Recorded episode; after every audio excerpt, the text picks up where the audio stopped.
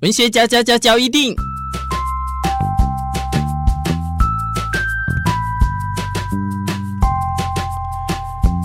欢迎收听文学嚼一定。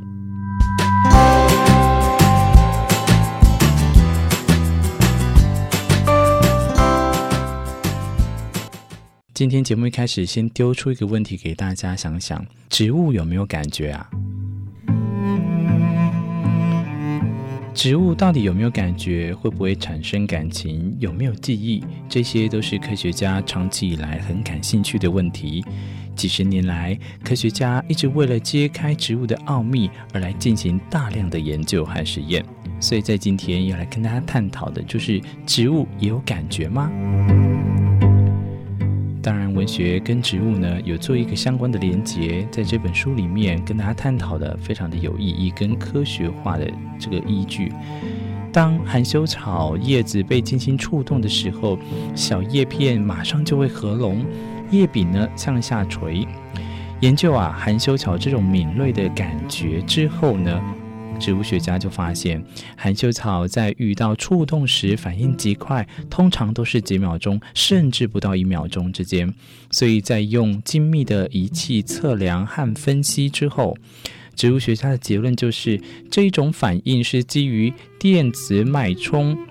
仪器中的电信号呢，可以从含羞草的韧皮部细胞来通过，也能沿着木质部来通过，而且受到刺激的电信号与动物受刺激的电信号呢，十分的相似，也不难看出这种自主神经系统啊，可以说是非常的复杂。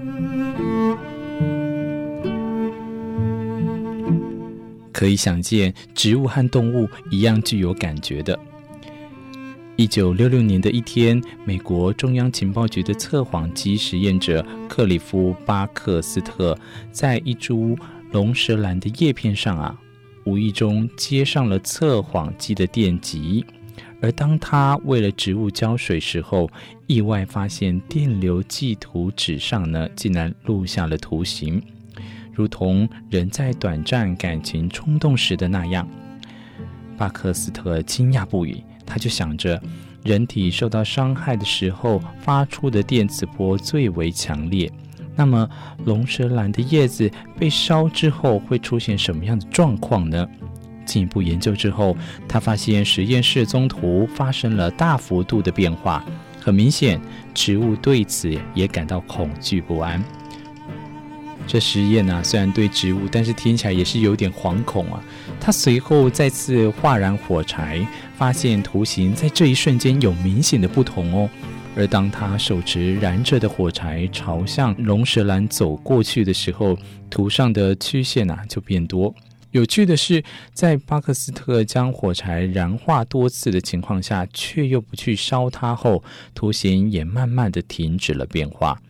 因为龙舌兰已经意识到这种的威胁不会再发生，所以也渐渐的不再胆惊害怕。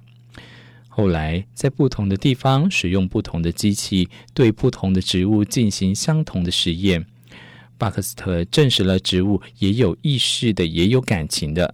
这个发现也被称为巴克斯特效应。生物学家在经过多次的实验之后，也注意到植物可以保留十三天左右的记忆，而且还发现植物的嫩芽里有一种引力探测器。如果这一种引力探测器被割了，植物啊向上生长的能力就会被破坏。此外，植物也有嗅觉吗？其实，但不是用在鼻子上的嗅觉。如果说植物有鼻子，那也是指的是叶子，这也是解释了叶子容易被化学物质所伤害的原因。植物有非常细腻的味觉，知道自己喜欢吃什么，爱喝什么。这就是为什么有一些地方寸草不生，而有一些地方却树木成林。植物的听觉也因人而异，不同的植物对不同的频率的声波反应不同。日本科学家研究发现，在番茄、黄瓜特别爱听日本的雅乐，这些植物的叶子啊，每当音乐响起的时候，就会开始舒展，叶面电流加快，迅速的生长。美国科学家则是发现很多植物喜欢轻音乐，讨厌摇滚乐。长时间听摇滚乐后，有一些植物甚至会慢慢的死去。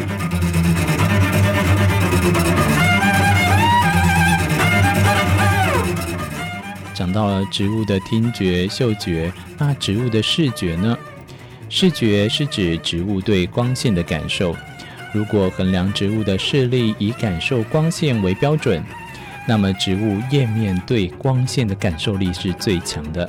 也就是视力最强的地方，在生活中，人们不难发现，植物向阳的一面啊，枝叶也都比较多。那么，植物为什么会有如此灵敏的神经系统和复杂难解的反应行为呢？科学家解释，关键是一种名叫茉莉酮酸的化学物质。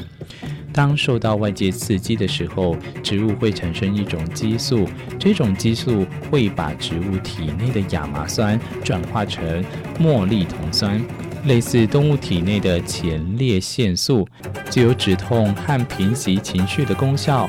茉莉酮酸还可以让植物间呐互相联络。